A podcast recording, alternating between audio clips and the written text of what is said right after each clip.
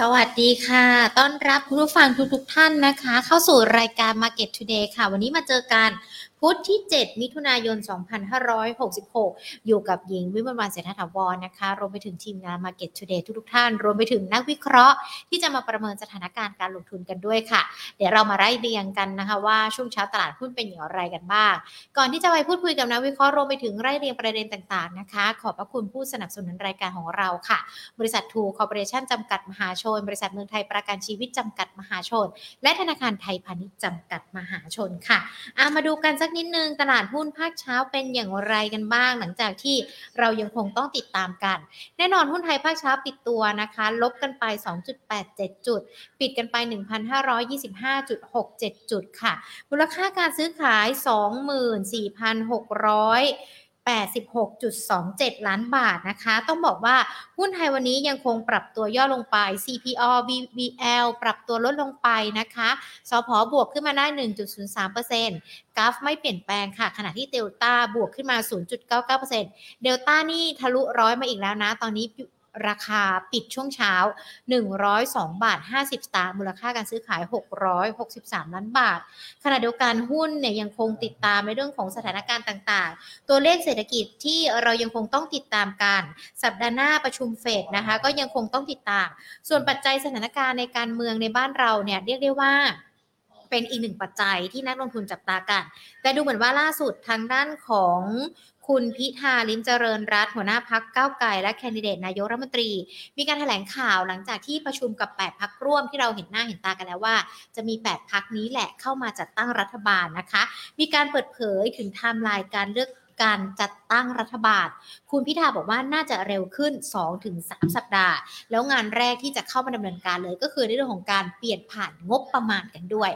มีการส่งสัญญาณความชัดเจนในเรื่องของสถานการณ์การเมืองที่ดีขึ้นแล้วนะคะ ส่วนปัจจัยต่างๆที่เกิดขึ้นจะเป็นอย่างไรกันบ้างหุ้นไทยเมื่อวานนี้เราจะเห็นภาคเช้าปรับตัวเพิ่มขึ้นนะเมื่อวานนี้ แต่พอตกเย็นปรับตัวลดลง ส่วนวันนี้ภาคเช้าปรับตัวลดลงเดี๋ยวดูตลอดทั้งวันภาคบ่ายจะเป็นอย่างไรกันบ้าง ดังนั้นเองในรอบเดือนมิถุนายนที่เราติดตามกันเนี่ยมันถือว่าเป็นโอกาสที่จะเป็นเดือนที่ตลาดหุ้นหรือว่าแม้แต่ดัชนี ปรับตัวเพิ่มขึ้นได้หรือเปล่า หรือว่าจะมีหุ้นตัวไหนที่นักลงทุนเข้าไปลงทุนได้ เดี๋ยววันนี้พูดคุยกับนักวิเคราะห์กันนะคะ โดยเราจะพูดคุยกันกับคุณวิจิตอารยพิสิทธิ์ค่ะนักกลยุทธ์การลงทุนจากบริษัททรัพย์ริเบอร์เตอร์จำกัดค่ะ สวัสดีค่ะคุณวิจิตค่ะ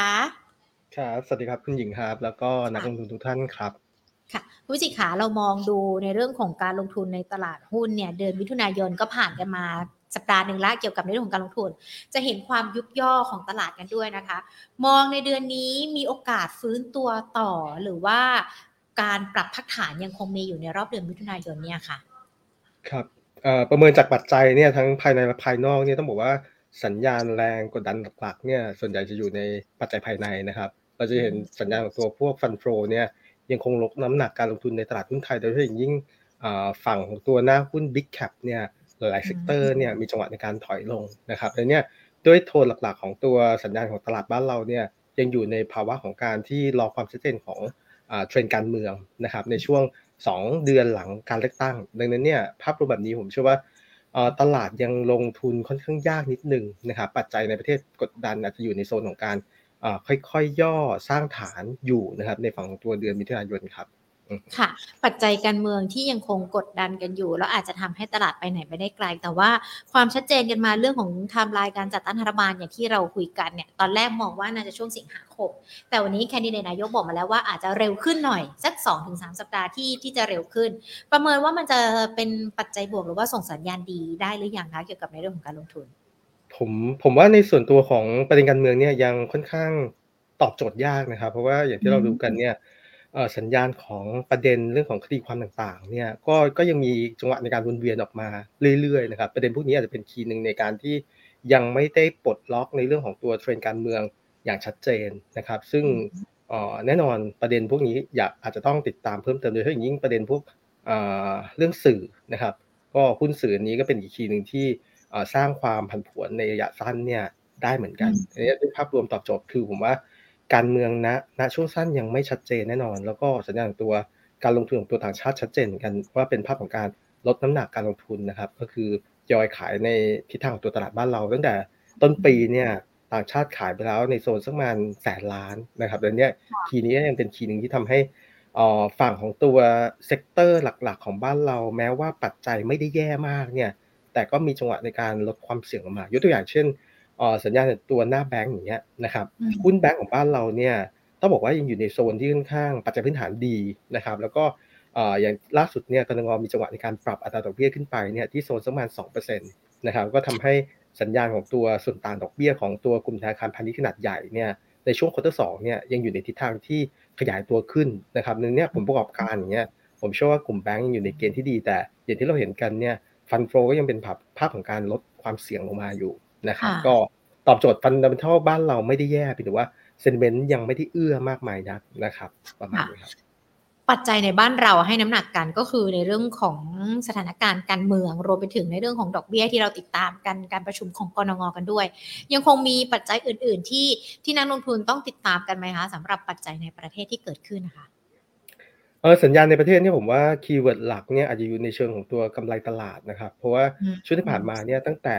งบ quarter หนึ่งที่ report ออกมาเนี่ยสัญญาณตัวกำไรตลาดเนี่ยมีจังหวะในการปรับตัวลดลงนะครับนักวิเคราะห์มีจังหวะในการ adjust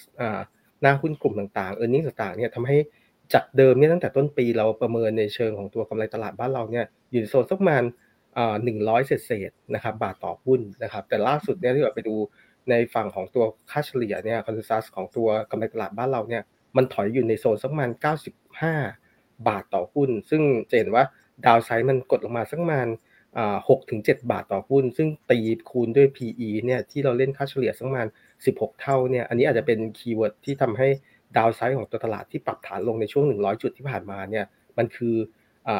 แรงกดดันของตัวกำไรตลาดที่ย่อลงนะครับทีนี้เราคงต้องดูจากจังหวะถัดไปว่าสัญญาณของตัว downside เนี่ยมันเปิดจบหรือยังนะครับก็ต้องบอกว่าด้วยความกังวลในเรื่องของตัว policy risk จากภาครัฐเนี่ย ถ้าเกิดมีจังหวะในการ action มาตรการต่างๆ เนี่ยที่รุนแรงมากขึ้น อันนี้ก็เป็นอีก key หนึ่งที่ทำให้ประมาณการของตัวกำไรตลาดเนี่ยอาจจะเปิด downside เพิ่มเติมด้วย อีกขาหนึ่งคือ เรื่องของการจัดตั้งรัฐบาลที่ถ้า delay ไปเรื่อยๆเนี่ย keyword ตัวนี้อาจจะทำให้ downside ของตัว quarter สี่ของบ้านเราเนี่ยมันมีจังหวะในการเบิกจ่ายที่ช้าลงนะครับ ก็อาจจะทำให้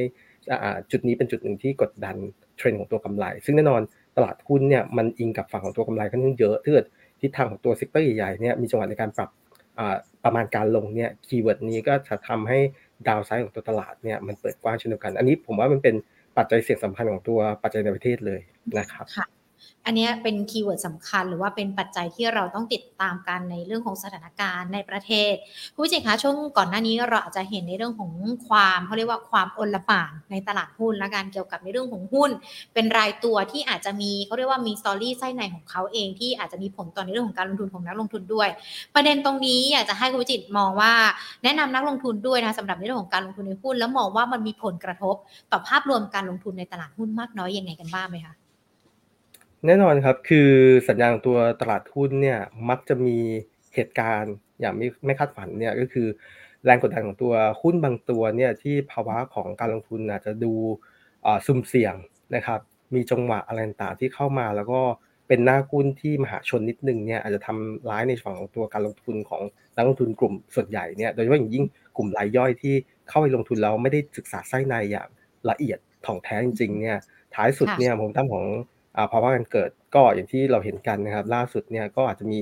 เคสสองเคสที่เกิดขึ้นทำให้สัญญาณของตัวความเสียหายเนี่ยมันเกิดขึ้น ซึ่งจริง ๆ ไม่ได้เกิดขึ้นทางตรงในการลงทุนอย่างเดียว อาจจะเกิดขึ้นในทางอ้อมในการลงทุนในขาของตัว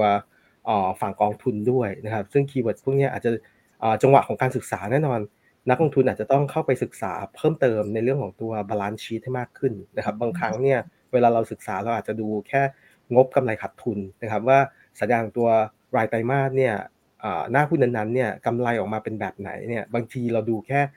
บรรทัดสุดท้ายอันนี้คือแย่เลยนะครับต้องต้องไปดูไล่เรียงแต่ละบรรทัดเพิ่มเติมเข้าอีก แล้วก็มากกว่านั้นเนี่ยอาจจะต้องไปดูอีก 2 งบที่เหลือคือทั้ง balance sheet แล้วก็ในฝั่งตัวกระแสเงินสดด้วย ซึ่งจริง ๆ จุดของ operation ของฝั่งของตัวกระแสเงินสดเนี่ยเป็นงบงบหนึ่งที่สำคัญมาก แต่นักลงทุนอาจจะละเลยไปนิดนึงนะครับ ซึ่ง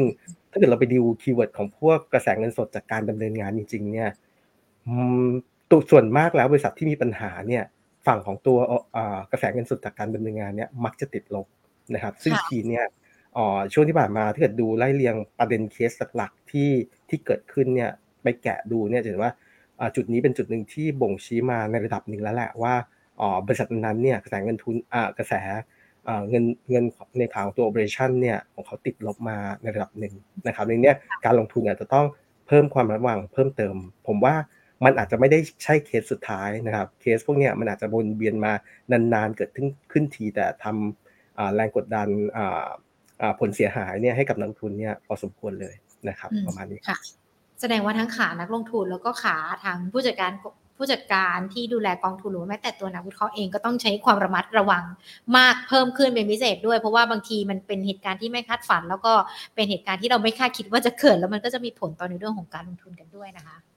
ใช่ครับค่ะผู้จัดการเรามองกันเนี่ยอะอันนี้เป็นปัจจัยในประเทศที่ติดตามกัน แล้วปัจจัยจากต่างประเทศอะคะกรณีของเฟดที่เราติดตามการสัปดาห์หน้าเข้าประชุมเรื่องของแนวโน้มอัตราดอกเบี้ย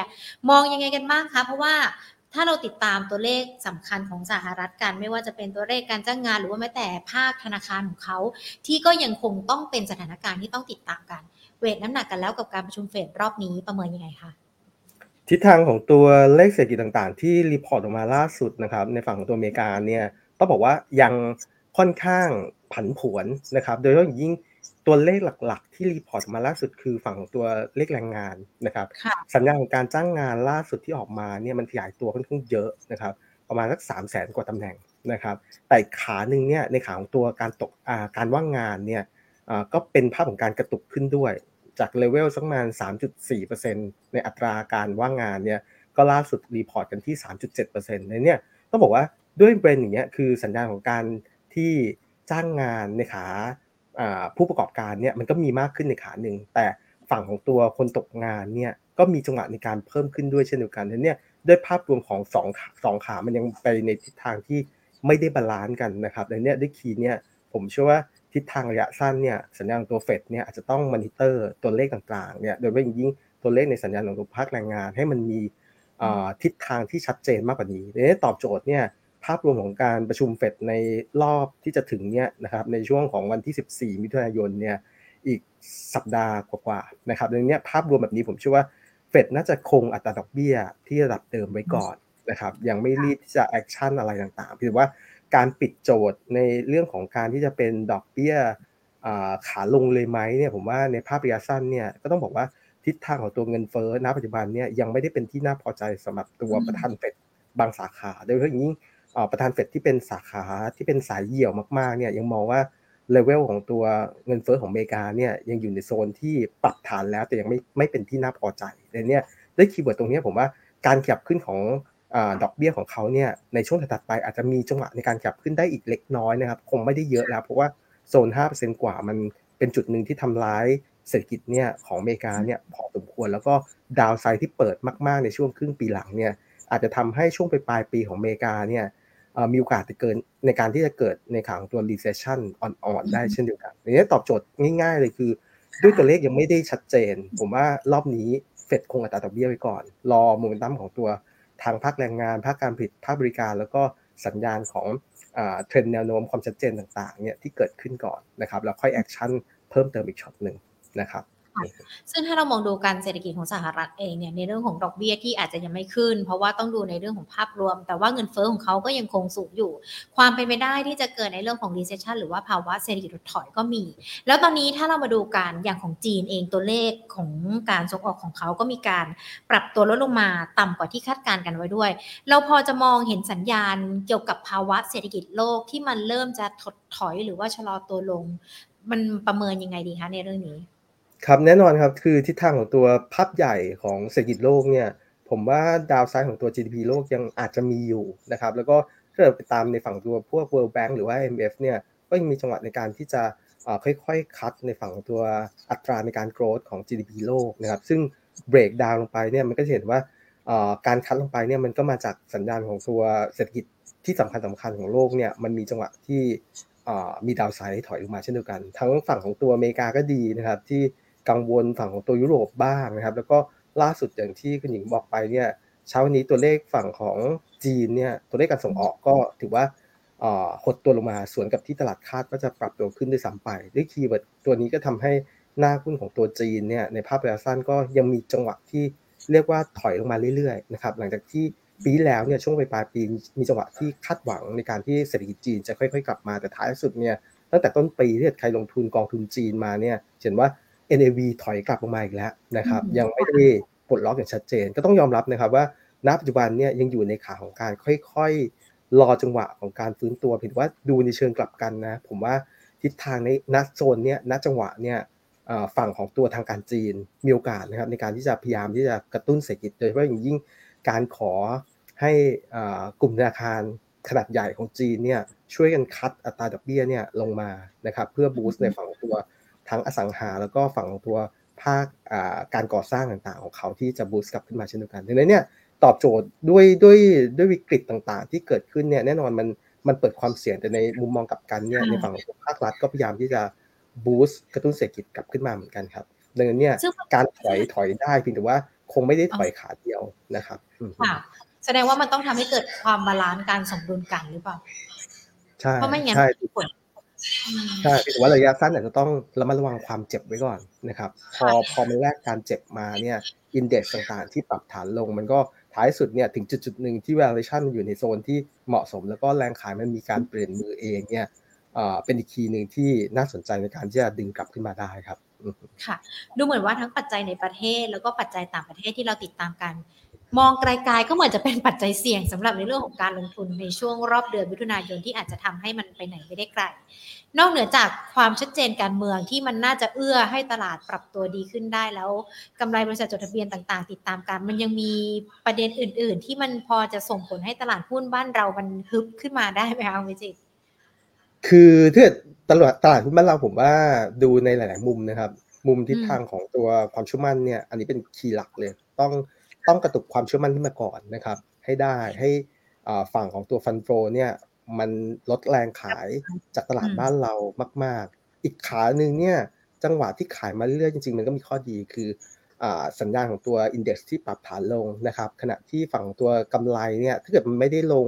แรงมากเกินไปนัก แล้วก็บวกความคาดหวังว่าท้ายสุดเนี่ยถ้าเกิดรัฐบาลเข้ามาเนี่ย คงไม่ได้เป็นทำขาขาร้ายขาเดียวก็คือขาที่กดกำไรตลาดขาเดียวดังนั้นเนี่ยมันคงจะต้องมีมาตรการในการกระตุ้นเศรษฐกิจหรือว่าแล้วแต่เฟสเนี่ยอาจจะเอาเฟสของการกระตุ้นเศรษฐกิจเนี่ยขึ้นมาก่อนก่อนที่จะเป็นแรงกดก็ได้เหมือนกัน ซึ่งคีย์นี้มันจะทำให้การปรับฐานลงมาเรื่อยๆของตัว Index เนี่ยดูในเชิงของ valuation นะครับมันก็จะอยู่ในโซนที่เข้าสู่ภาวะที่เรียกว่าจากเดิมแพงนะครับถอยลงมาอยู่ในโซนที่กลางๆณปัจจุบันนะครับแต่ถ้าเกิด ถอยลงไปอีกเนี่ยมันก็จะเข้าสู่ภาวะที่เรียกว่า valuation ไม่แพงนะครับหรือว่าถูก ซึ่งจุดนั้นก็เป็นจุดหนึ่งที่เป็นอีกขาหนึ่งขาบวกในการที่จะฟื้นกลับขึ้นมาเพิ่มเติมเนาะแล้วก็ในช็อตของตัวตลาดบ้านเราที่ยังคงคาดหวังเนี่ยแน่นอนมันยังคาดหวังในจุดเดิมเช่นภาคการบริโภคนะครับสัญญาณการบริโภคบ้านเราเนี่ยตัวเลขล่าสุดที่กระทรวงพาณิชย์ report ออกมาเนี่ยเห็นว่าภาพของความเชื่อมั่นในการบริโภคเนี่ยของผู้บริโภคเนี่ยมันยังคงเร่งตัวขึ้นนะครับ เหนือเลเวล 50 จุดเป็นเดือนที่ 6 ติดต่อกัน อันนี้สะท้อนว่าจริงๆอะภาคของการบริโภคจริงๆเนี่ยความเชื่อมั่นที่เกิดขึ้นเนี่ยจริงๆโมเมนตัมมีความเชื่อมั่นเกิดขึ้นนะครับ แค่แค่รอความเป็นจริงเนี่ยที่จะกลับมาตามกลับมาเพิ่มเติมแค่นั้นเองนะครับอันนี้ด้วยการตอบโจทย์ก็คือ ตอนนี้อาจจะมีข่าวร้ายเข้ามาเยอะหน่อย แต่โดยโดยในช่วงถัดไปผมว่าท้ายสุดตลาดก็จะค่อยๆ ฟื้นตัวกลับขึ้นมานะครับ แต่อาจจะตรงนี้อาจจะหลอกราคานิดนึงครับ ในรอบเดือนนี้เรามองดัชนีแนวรับแนวต้านยังไงกันบ้างคะสำหรับรอบเดือนมิถุนายนแล้ว แน่นอนว่าเรายังคงต้องติดตามสถานการณ์ต่างๆ กันด้วย ในเรื่องของรูปแบบการเล่นสำหรับกลุ่มนี้มาหากลุ่มนี้วิธีการเลือกหุ้นหรือว่าแม้แต่สัดส่วนการลงทุนค่ะวิจิแนะนํำยังไงดีคะโซนล่างนะครับโซนล่างผมว่าวางไว้ที่พันห้ากันเลยนะครับ โอกาสในการที่จะไซด์เวดาวไปเนี่ยก็ก็ มีมีโมเมนตัมเหมือนกัน เพราะอย่างที่ไล่เรียงไปปัจจัยภายนอกภายในเนี่ยยังไม่ได้เด่นมากนะครับขณะที่กรอบด้านบนเนี่ยวางไว้โซนระยะสั้นที่ 150 ในนี้กรอบการแกว่งของตัวเดือนนี้เนี่ย1,500 จนถึง 1,550 นะครับถ้าเกิดเราตีเทรนไลน์เนี่ยต้องบอกว่าโมเมนตัมของตัวตลาดยังโดนแรงกดดันจากเทรนของตัวภาพใหญ่เนี่ยกดไว้อยู่นะครับ ก็ก็ยังยังต้องค่อยๆ พยายามแกะในโซนนี้ กลับขึ้นไปเพื่อกระตุกในเชิงของความเชื่อมั่นของคนเล่นในเชิงของตัวเทคนิคเนี่ยให้กลับขึ้นมานะครับตราบใดก็ตามเนี่ยอินเด็กซ์ยังไม่เกิน 150 เนี่ยความเชื่อมั่นน่าจะยังไม่ค่อยเกิดขึ้นนะครับ ก็เป็นจุดหนึ่งที่ค่อยๆ รอความเชื่อมั่นแล้วกันสำหรับตัวเดือนมิถุนายนนะครับ ทีนี้ในกรอบของหน้าหน้าลงทุนเนี่ยเอาเข้าจริงๆเนี่ยเออผมก็ยังเชื่อว่าทิศทางของตัวปัจจัยพื้นฐานยังเป็น key หลักอยู่นะครับ แม้ว่า sentiment การลงทุนเนี่ยอาจจะเข้ามากดดัน ถ้าเกิด sector ใหญ่ ๆ ที่ ปัจจัยพื้นฐานยังคงเป็นภาพของการ support เนี่ยก็ยกตัวอย่างเช่น กลุ่มของตัวธนาคารนะครับ ผมว่า quarter สองเนี่ยแนวโน้มของตัวกำไรกลุ่มธนาคารเนี่ยยังคงปรับตัวขึ้น เพราะว่าล่าสุดเราจะเห็นว่าแบงก์พาณิชย์ต่างๆเนี่ยไม่ว่าจะเป็นกสิกรไทยแบงก์กรุงเทพนะครับทหารไทยอะไรต่างๆเนี่ยมีจังหวะในการปรับตัวดอกเบี้ยขึ้นแล้วตาม policy rate ของตัวกนง.ที่ปรับตัวขึ้นเลยเนี่ยด้วย keyword แบบนี้เนี่ยสัญญาณของตัว quarter สองเนี่ย ส่วนต่างดอกเบี้ยของเขาเนี่ยจะได้ประโยชน์ up เข้ามานะครับทีนี้แบงก์ใหญ่ผมว่าจังหวะต่อรองราคาย่อๆมาเนี่ยเป็นโอกาสในการค่อยๆช่วยตั้งรับนะครับขณะที่ถ้าเกิดคนคนไม่อยากที่จะเสี่ยงกับฝั่งของตัว fund flow ก็ต้องยอมรับว่ากลุ่ม Big Cap เนี่ยยังโดนกดดันจากฝั่งของตัว fund flow เนี่ยเยอะพอสมควร ก็อาจจะมาหาหุ้น Mid Small ที่ยังมีปัจจัยเฉพาะตัวที่เป็น key กลับขึ้นมานะครับ ก็ถ้าเกิดคนเล่นชอบเล่น โมเมนตัมของตัวกำไรเทรนด์แรงๆเนี่ย quarter สองที่ยังคงทำได้ดีเนี่ยพี่ถือว่าราคาหุ้นส่วนใหญ่เนี่ยมักจะอยู่ในโซนบนนะครับ ก็ต้องยอมรับว่าในกลุ่มของพวกการบริโภคอาหารเครื่องดื่มพวกเนี้ยยังอยู่ในโซนที่เล่นกับ sentiment ของตัวกำไร quarter สอง quarter สามได้อยู่นะครับเช่นตัวของอีชิตัว S&P คู่นี้เนี่ยผมเชื่อว่ากำไร quarter สองเนี่ยยังอยู่ในเกณฑ์ที่ดี แต่ต้องยอมรับว่ามันอยู่ในโซนบนนิดนึงการเหวี่ยงเนี่ย อาจจะอาจจะไม่ได้มีกรอบใน upside เนี่ยมากมายนักเพียงแต่ว่าหน้าหุ้นจะแข็งกว่าตลาดนิดนึง เพราะว่า quarter สองเนี่ยเขายังอยู่ในส่วนที่ค่อนข้างดี แต่ถ้าเกิดคนชอบอีกขาหนึ่งคือ ชอบแบบงัดโซนล่าง กลุ่มงัดโซนล่างเนี่ยต้องบอกว่าสัญญาณของ fundamental เนี่ยอาจจะยังไม่ได้ support มากเพียงแต่ว่าถ้าเกิดตัวไหนเนี่ยมีอีเวนต์สำคัญที่ใส่เข้ามาบ้างเนี่ยก็อาจจะเป็น key สำหรับการงัดนะครับผมว่าณจุดเนี่ย เศรษฐกิจจีนเป็นจุดหนึ่งที่มี downside มากๆนะครับเพียงแต่ว่ามองในเชิงกลับกันเนี่ยการกระตุ้นเศรษฐกิจจากฝั่งของตัวภาครัฐเนี่ยวันดีคืนดีอาจจะมีจังหวะในการกระตุ้นออกมาในนี้ดิคีเนี่ยผมว่าดูในกลุ่มของตัวพวกเดินเรือโลจิสติกเนี่ยซึ่งโดนแรงกดดันมาเยอะพอสมควรแล้วแหละนะ valuation ในโซนนี้ผมว่าไม่ได้แพงมาก ก็อาจจะเป็นคีย์ของการเข้ามาช่วยในฝั่งของตัวการงัดได้บ้างนะครับ เช่น ฝั่งตัว PSL หรือว่า Wise Logistics คู่นี้ก็เป็นอีกคีย์หนึ่งที่ดูน่าสนใจในการงัดโซนล่างครับอืมค่ะ เดี๋ยวขอดูตัวธนาคารนิดนึงนะคะ ธนาคารเนี่ยคุณวิจิตจะแนะนำตัวไหนหรอคะ แล้ววันนี้ถ้าเราดูกันอย่าง BBL ลดลงมาช่วงเช้า 2 บาทเลยนะคะ อันนี้ปัจจัยเฉพาะตัวของเขาหรือว่ามันมีปัจจัยอะไรที่นักลงทุนต้องระมัดระวังเป็นพิเศษหรือเปล่าครับจริงๆ ภาพรวมเนี่ยต้องบอกว่าวันนี้กลุ่มของธนาคารเนี่ยโดนเทลงมาทั้งกลุ่มนะครับผมว่า ภาพรวมสั้นตลาดอาจจะเล่นโมเมนตัมของตัวอย่างเมื่อวานเนี่ย สัญญาณเงินเฟ้อบ้านเราอะมันค่อนข้างแผ่วพอสมควร แล้วก็ครึ่งหลังเนี่ย โอกาสของตัวเงินเฟ้อจะเกินหนึ่งหนึ่งเปอร์เซ็นต์เยือนเยียเนี่ยค่อนข้างยากอันเนี้ยคนก็จะมองว่าทิศทางของตัวโมเมนตัมในช่วงถัดไปเนี่ยเดือนสิงหาคมเนี่ยกนง.อาจจะมีภาวะของการไม่ขึ้นอัตราดอกเบี้ยแล้ว เป็นภาพของ 2%ที่ดึงขึ้นมาเรื่อยๆเนี่ยน่าเป็นข่าวของการที่ หยุดแล้วนะครับในนี้ที่คีย์แบบนี้คนเล่นในเชิง sentiment เนี่ยก็อาจจะมีจังหวะในการล็อกกลุ่มธนาคารพาณิชย์ไว้บ้างนะครับหรือว่าอย่างที่ผมบอกว่าด้วยภาวะของการ delay ของตัวงบเนี่ยเพิ่งขึ้นอัตราดอกเบี้ยเนี่ยขึ้นมาในช่วง quarter หนึ่ง quarter สองเนี่ยสัญญาณของตัวกำไรเนี่ยเป็นโซนในการที่จะเลี้ยงตัวอยู่ แต่เนี่ยด้วยภาพรวมตอบตอบโจทย์คือ แม้ว่าดอกเบี้ยยังไม่ได้เร่งตัวขึ้นมากเนี่ยแต่กำไรของเขายังเป็นจุดหนึ่งที่น่าสนใจแล้วก็ valuation เนี่ยไม่ได้แพงนะครับ ก็ จังหวะลงมาวันนี้ลงมายกแผงเลย ก็อาจจะเลือกตัวรับเป็นตัวที่พื้นฐานแข็งแกร่งหน่อยหนึ่งนะครับ สัญญาณของตัวกำไรที่หลังยังไปต่อ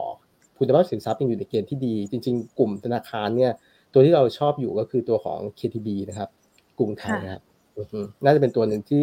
กำไรควอเตอร์หนึ่งแข็งแกร่งที่สุดนะครับ แล้วก็โมเมนตัมสองสามสี่เนี่ยยังเป็นแรงส่งได้ต่อนะครับ จากฝั่งตัวนิมที่ปรับตัวขึ้นครับ แต่ KTB เนี่ยราคาปัจจุบัน 19 บาท 10 สตางค์ค่อนข้างที่จะปรับเพิ่มขึ้นมาจากก่อนหน้านี้แล้วนะคะคุณวิจิตมองมันจะมีโอกาสย่อลงมาให้นักลงทุนเป็นจังหวะเข้าไปเก็บ แล้วก็ราคาเป้าหมายที่ถัดไปที่เรามองนี่คุณวิจิตมองไว้ที่เท่าไหร่หรอคะในสัญญาณของตัวการแพทเทิร์นการดึงขึ้นเนี่ยจะเป็นเห็นเห็นเป็นภาพของการดึงขึ้นแบบขั้นบันไดก็คือออกข้างกระตุกขึ้นออกข้างกระตุกขึ้น ในขาเนี่ย จุดที่เป็นแนวรับก็คือโลเดิมที่เขาเบรกกลับขึ้นมานะครับ ก็คือโซนสักประมาณ 19 บาท ผมว่าแถวโซน 19 บาทเนี่ยน่าจะเป็นจุดในการเลี้ยงเลี้ยงตัวของราคาหุ้นนะครับ แล้วก็ในเชิงของปัจจัยพื้นฐานเนี่ยเราประเมินไปที่ 21 บาทสำหรับตัว KTB นะครับ ค่ะ ก็ยังคงมีโอกาสอยู่นะคะ มี 3 กลุ่มเหรอคะ เป็นกลุ่มธนาคาร กลุ่มที่เกี่ยวข้องกับการบริโภค อาหารการกินของประชาชนที่เป็นวิสมอลแคปด้วย แล้วก็กลุ่มที่ได้รับอาจจะเป็นปัจจัยจากกรณีที่จีน นั้นเศรษฐกิจจีนอาจจะมีการปรับตัวย่อลงไปยังมีกลุ่มอื่นๆ น่าสนใจด้วยไหมคะ เออสัญญาณโซนนี้ถ้าเกิดเราพูดถึงการเล่นกับเทรนด์ของตัวดอกเบี้ยเนี่ย ผมว่า ฝั่งของตัวที่ inverse กลับก็คือคนที่เจ็บเรื่องดอกเบี้ยมานานๆเนี่ยก็ต้องยอมรับนะครับว่าโมเมนตัมของตัวกลุ่ม finance เนี่ยเป็นอีกทีหนึ่งนะครับที่คนอาจจะเล่นงัดโซนล่างเหมือนกัน ก็คือเล่นช็อตของตัวแรงเจ็บของตัวดอกเบี้ยที่กัดกดเข้ามาเรื่อยๆเนี่ยน่าจะเริ่มปลดล็อกนะครับถือว่าด้วยภาวะเนี่ย finance ต้องบอกว่า ดูจากขาของตัวคุณภาพสินทรัพย์เนี่ยมันไม่ได้ดีทุกตัวนะครับดูจากฝั่งของตัวคนที่หนึ่งเห็นว่าบางตัวเนี่ยคุณภาพสินทรัพย์ก็คือ NPL เนี่ยยังมีจังหวะในการกลับขึ้นนะครับ บางตัวก็สามารถที่จะปลดล็อกได้ก่อนนะครับหนึ่งเนี่ยด้วยภาวะแบบนี้ก็ต้องบอกว่าทิศทางของตัว NPL ยังไม่ได้สุดนักนะครับครึ่งหลังอาจจะค่อยๆ กลับมาฟื้นตัว แล้วก็ล่าสุดเนี่ย finance อาจจะมีอีกปัจจัยหนึ่งเข้ามากดดันก็คือเรื่องของตัวแบงก์ชาตินะครับอาจจะเข้ามาดูเรื่องของตัวพวกไฮเปอร์เนี่ยในรถยนต์รถม อเตอร์ไซค์เข้ามาอีกช็อตหนึ่งในเนี้ยด้วยคีย์นี้เนี่ยก็ต้องบอกว่า มันยังไม่ได้ใสขนาดนั้น เพียงแต่ว่าด้วยภาวะของตัว valuation ที่ลงมาเยอะๆ แล้วก็ดูสัญญาณของตัวแรงกดดันในขาท้ายๆของตัวดอกเบี้ยเนี่ยก็อาจเป็นจุดหนึ่งในการที่ค่อยๆต่อรองราคา แต่ผมว่าสะสมได้สำหรับคนลงทุนระยะกลางเนี่ยมันจะค่อยๆปรับตัวขึ้นได้เช่นเดียวกันนะครับ กลุ่ม finance ที่ดูในเชิงของคุณภาพสินทรัพย์ที่ดีที่สุดเนี่ย ก็ยังต้องยกให้ถ้าเกิดเป็นตัวพี่ใหญ่เนี่ยก็ยังเป็นตัวติดล้ออยู่นะครับค่ะ ค่ะ อะ อันนี้เป็นหนึ่งตัวนะคะ ที่คุณวิจิตแนะนำกันมา แล้วก็อาจจะเป็นความคืบหน้าอัปเดตสั้นๆ ว่า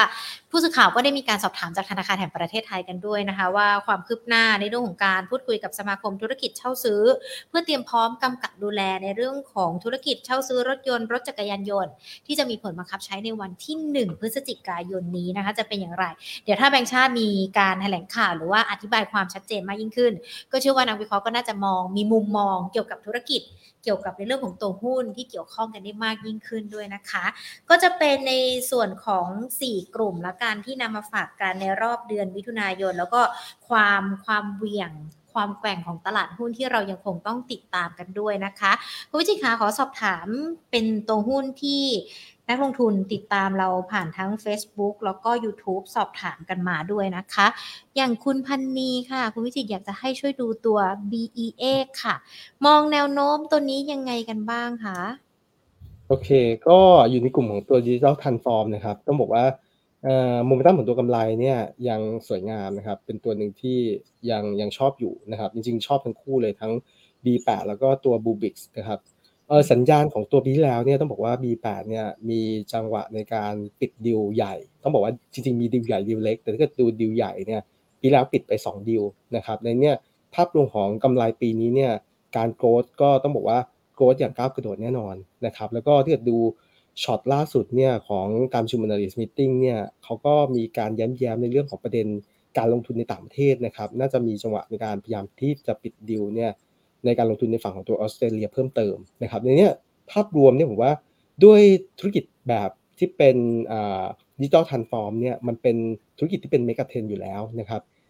สัญญาณตัว backlog อยู่ในโซนสูง แล้วก็ยังพยายามที่จะมีจังหวะในการควบรวมกิจการเพื่อทำให้การเติบโตของตัวกำไรของเขาเนี่ยมันเติบโตด้วยแบบก้าวกระโดด เพราะว่าหน้าหุ้นกลุ่มพวกเนี้ยยังเป็นภาพที่ Market Cap เนี่ยยังไม่ได้ใหญ่มากนะครับการเติบโตแบบ จับมือกันเพื่อ growth เนี่ยคีย์นี้ยังเป็นคีย์ที่น่าสนใจเลยเนี่ยภาพรวมผมว่า B8 นะครับโซนนี้เนี่ย40 กว่าบาทเนี่ยยังอยู่ในโซนที่ตั้งรับได้เพียงแต่ว่าในเชิงของตัวสัญญาณเทคนิคเนี่ยอาจจะใกล้กรอบที่สำคัญสำคัญมากๆ ก็คือโซนสักประมาณ 49 บาทนะครับ49 บาทเป็นเส้นค่าเฉลี่ย EMA 200 วันที่กดไว้ที่จะเปลี่ยนเทรนด์เนี่ยจากเทรนด์ที่เคยหลุดลงมาแล้วก็เล่นในกรอบล่างค่อนข้างลึกเนี่ยถ้าเกิดผ่านในจุด โซนประมาณ 49 บาทไปได้เนี่ยจุดนี้น่าใช้ข้อกดล็อกนะครับก็ถือต่อครับสำหรับตัวโมเมนตัมของ BE8 เชื่อว่าปีนี้กำไรค่อนข้างแข็งแกร่งครับ ค่ะ คุณวิวัฒนะคะ สอบถามตัวธนาคารที่เมื่อสักครู่นี้เราอาจจะไม่แตะกันก็คือตัว SCB นะคะไทยพาณิชย์มองยังไงคะตัวนี้คะเออสัญญาณของตัวไทยพาณิชย์เนี่ยต้องบอกว่าถ้าเกิด valuation เนี่ยแน่นอนไม่ไม่ได้ต่างจากเพื่อนๆนะครับ ไม่ได้ต่างจาก BBL กับตัว KBank หรือว่า KTB นะครับ valuation ทุกตัวยังอยู่ในโซนที่ต่ำบุ๊กอยู่นะครับ ก็ถือว่า valuation อยู่ในโซนที่ใช้ได้นะครับแต่ถ้าเราไปดูในเชิงของตัวพอร์ตเนี่ยส่วนใหญ่ของตัว SCB เนี่ยอาจจะเล่นกับเทรนด์ของตัวพอร์ตที่เป็นสินเชื่อในเรื่องของตัวสินเชื่อบ้านพวกเนี้ยพอร์ตของ SCB ค่อนข้างเยอะนะครับ ซึ่งถ้าเรากลับมาดูในเชิงของตัวล่าสุดเนี่ยเทรนด์ของตัวแนวโน้มดอกเบี้ยเนี่ย ถ้าเกิดดอกเบี้ยเริ่มจำกัด แล้วมีแรงส่งเสริมในฝั่งของตัวกระตุ้นในข่าวตัวธุรกิจบ้านต่างๆ ด้วยเนี่ยตัวนี้ก็อาจเป็นจุดหนึ่งในการค่อยๆปลดล็อกในเชิงของตัวสินเชื่อได้เพิ่มเติมนะครับโดยรวมก็ผมว่ากลุ่มของตัวธนาคารพาณิชย์ขนาดใหญ่เนี่ยทุกตัวคล้ายๆกันโมเมนตัมสินเชื่อ ค่อยๆ ฟื้น แล้วก็ส่วนต่างดอกเบี้ยเนี่ยค่อยๆขยายตัวขึ้นนะครับโซนนี้ก็ฝั่ง SCB เนี่ยราคาหุ้นอยู่แถวๆประมาณ 105นะครับ105บาทเนี่ย ก็ patternค่อยๆฟื้นตัวดึงขึ้นมานะครับ ก็กรอบรอบนี้เนี่ยถ้าเกิดผ่านในโซนที่มันร้อยแปดได้ก็ถือว่าปลดล็อกด้านบนนะครับ ก็มีผมว่าถือต่อได้หรือว่าจังหวะมาย่อๆเนี่ยแถวๆโซนร้อยต้นๆเนี่ย เช่นมาสักร้อยสามเนี่ย ก็สามารถตั้งรับได้ครับค่ะ คุณสมคิดนะคะ JMT ค่ะ ขอแนวโน้มหน่อยนะคะ ว่าถ้ายังอยากจะเข้าไปรับ รับได้ไหมคะ แล้วก็อยากจะทราบแนวต้านด้วยอะค่ะ โอเคครับ ภาพรวมของตัวธุรกิจ JMT เนี่ยธุรกิจทางด้านของตัวเก็บหนี้นะครับปีนี้การซื้อหนี้ต่างๆเนี่ยต้องบอกว่าค่อนข้างจะทำได้ดีมากๆในช่วงควอเตอร์หนึ่งเลยนะครับปีที่แล้วเนี่ยธนาคารพาณิชย์เนี่ยแต่ละธนาคารมีหนี้เสียเยอะเพียงแต่ว่ายังกักไว้ก่อนยังไม่ได้ปล่อยออกมาขายนะครับ ให้กับบริษัทที่เป็นบริษัทเก็บหนี้ต่างๆนะครับดังนี้ภาพรวมปีนี้เนี่ยผมว่า โอกาสในการซื้อหนี้ของ JMT อะจะมากขึ้น แล้วก็ควอเตอร์หนึ่งเนี่ยซื้อไปเยอะพอสมควรแล้วนะครับในนี้จุดนี้ปลดล็อกแล้วในเรื่องของตัวการซื้อหนี้ขณะเรื่องของตัวการเก็บหนี้เนี่ยภาพของ JMT ที่เกิดติดตามมาเรื่อยๆเนี่ยเราไปดูตัวอ่าเลโชตัวหนึ่งก็คือ cash collection นะครับสัญญาณของการเก็บหนี้ต่างๆของ JMT เนี่ยยังทำได้ค่อนข้างดี แล้วก็นิวไฮขึ้นมาเรื่อยๆเนี่ยต้องบอกว่าตัวนี้เป็นเบอร์หนึ่งของอ ความสามารถในการเก็บหนี้ในทุกหุ้นที่อยู่ในตลาดในเรื่องของตัว MC นะครับ ตอบโจทย์คือกำไรผมยังเชื่อว่า quarter หนึ่งอยู่ในโซนสักประมาณ 450 ล้าน quarter สองเนี่ยควรจะเร่งตัวขึ้นมาอยู่ในโซนสักประมาณ 500 กว่าล้านเศษๆนะครับ ก็คือทำ new high เพิ่มเติมเข้าไป 3 4 เป็น seasonal อยู่แล้ว ครึ่งหลังจะดีกว่าครึ่งแรกอย่างเนี้ยด้วยเทรนด์กำไรของเขาเนี่ยปีนี้จะเดินหน้าทำ all time high นะครับ ทีนี้ ระหว่างทางก่อนที่จะ all time high เนี่ยอาจจะมีปัจจัยกดดันบ้าง เช่นเรื่องของตัว rebalance นะครับ รอบนี้เนี่ย JMT มีโอกาสในการที่จะหลุดดัชนีเซ็ตห้าสิบนะครับ ซึ่งจะประกาศกันเนี่ยในช่วงกลางเดือนนี้ แล้วก็มีผลในช่วงของสิ้นเดือนนี้นะครับเดือนนี้ผมว่ามันอาจจะเป็นข่าวร้ายข่าวสุดท้ายของตัว JMT นะครับในเรื่องของการที่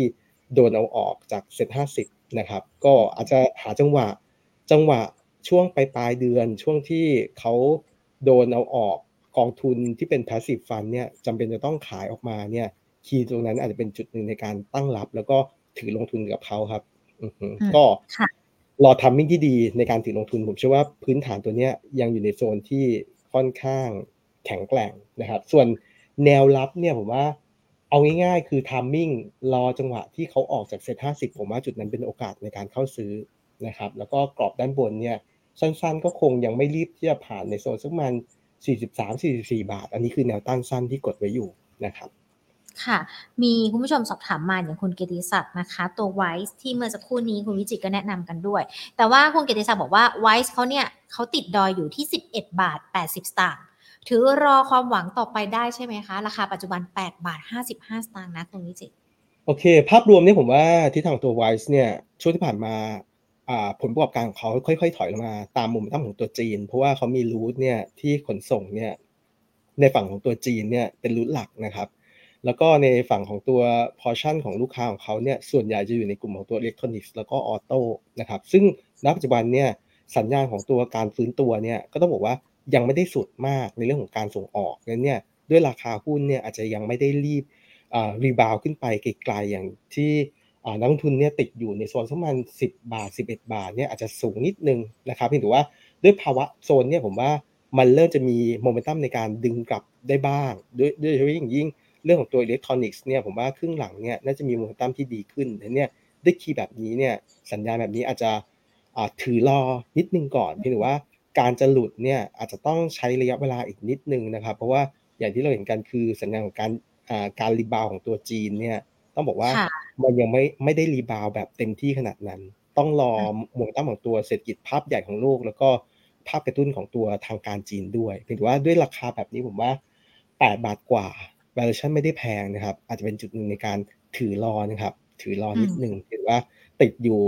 แอบสูงไปนิดนึง แต่ก็ผมว่าเอาใจช่วยนะครับ อาจจะลดลดในช่วงของอการขาดทุนในช่วงถัดไปได้ครับอืม ค่ะอขออีกสองตัวนะคะคุณวิจิตค่ะ คุณช็อกโก้นะคะ TTA นะโน้มมองยังไงคะทิศทางของตัว TTA เนี่ยเป็นหน้าหุ้นเกี่ยวกับเดินเรือนะครับเพียงแต่ว่าเขาไม่ได้ร้อยเปอร์เซ็นในฝั่งของตัวเดินเรือเหมือน PSL PSL อาจจะเป็นเดินเรือแบบร้อย TA อาจจะมีจังหวะในการถือลงทุนในธุรกิจอื่น ๆ ค่อนข้างหลายจุดนะครับ ทีนี้ในเชิงของการ เทรดดิ้งในกลุ่มเนี่ยก็อาจจะต้องเล่นกับฝั่งของตัวดัชนีค่าระวังเรือนะครับ ซึ่งล่าสุดเนี่ยตั้งแต่ต้นสัปดาห์มาเนี่ยเริ่มมีจังหวะในการกระตุกขึ้นมาเนี่ยสองวันติดต่อกันแล้วนะครับ จากการทำจังหวะที่ BDI หลุด 1,000 จุดเนี่ยล่าสุดกลับมายืนเหนือ 1,000พี่แต่ว่าก็ต้องยอมรับนะครับว่าสัญญาณตัว BDI อยู่ในโซนแบบนี้เนี่ยภาพรวมของตัวกำไรของบริษัทจดทะเบียนในช่วง quarter สในกลุ่มเดินเรือเนี่ยน่าจะไม่เพียงพอนะครับก็ยังไม่ได้ break even มากมาย นะครับแต่โมเมนตัมดีขึ้นในนี้ภาพรวมแบบนี้คือแนวโน้มอาจจะเป็นขาของการเก็งกำไรสั้นได้เพียงแต่ว่าคงยังไม่ได้ผ่านไปไกล ซึ่งกรอบแนวแนวต้านสั้นๆของตัว TTA เนี่ยก็คงจะอยู่โซนสักประมาณ7บาท50นะครับซึ่งเป็นค่าเฉลี่ยที่กดมาเรื่อยๆนะครับในโซนสักประมาณเส้นเส้น 75 วัน มันจะมีแรงกดของตัวเส้น 75 วันเข้ามาที่ TTA ต่อเนื่องเลยนะครับในนี้ การฟื้นเต็มเต็มแบบขาหนึ่งในการเก็งรายขาหนึ่งถ้าเกิด BDI ขึ้นไปแรงๆอีกนิดนึงเนี่ย ผมว่าเต็มที่ก็อยู่ในโซน 7.5 เนี่ย ประมาณนี้นะครับ คงยังไม่ได้คาดหวังการไปไกลๆมากมายนะครับค่ะ ขอตัวสุดท้ายที่คุณใหม่สปอร์ตนะคะ iLink ค่ะ ทิศทางของตัว iLink อาจจะเป็นตัวหนึ่งที่ไม่ไม่ไม่ค่อยได้มี momentum movement มากนะครับ ไม่ได้ไม่ได้ตามในเชิงปัจจัยพื้นฐานลึกมากมายหรือว่าสัญญาณช่วงที่ผ่านมาก็แกว่งออกข้างพอสมควรแล้วนะครับ แล้วก็อยู่ในกลุ่มของตัวเทคโนโลยีเนี่ยก็อาจจะค่อยๆดูพัฒนาการของตัวผลประกอบการของเขาเพิ่มเติมแล้วกันนะครับ ในส่วนของตัว iLink นะครับ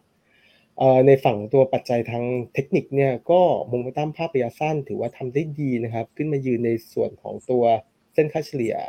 อ่า EMA 200แล้วนะครับตรงแถวๆประมาณ7บาท40เนี่ยด้วยภาพเทรนด์แบบนี้ก็ยังมีลุ้นในการที่จะเบรกเอาขึ้นไปต่อ แล้วก็จับตาพัฒนาการแล้วกันนะครับ ว่าสัญญาณตัวโครงการใหม่ๆของตัว iLink มีจังหวะในการเข้าไปประมูลอะไรต่างๆ เนี่ยมากขึ้นหรือเปล่านะครับ ก็ก็แพทเทิร์นของตัวราคาหุ้นยังอยู่ในเกณฑ์ที่ ดีอยู่ครับค่อนข้างดีครับ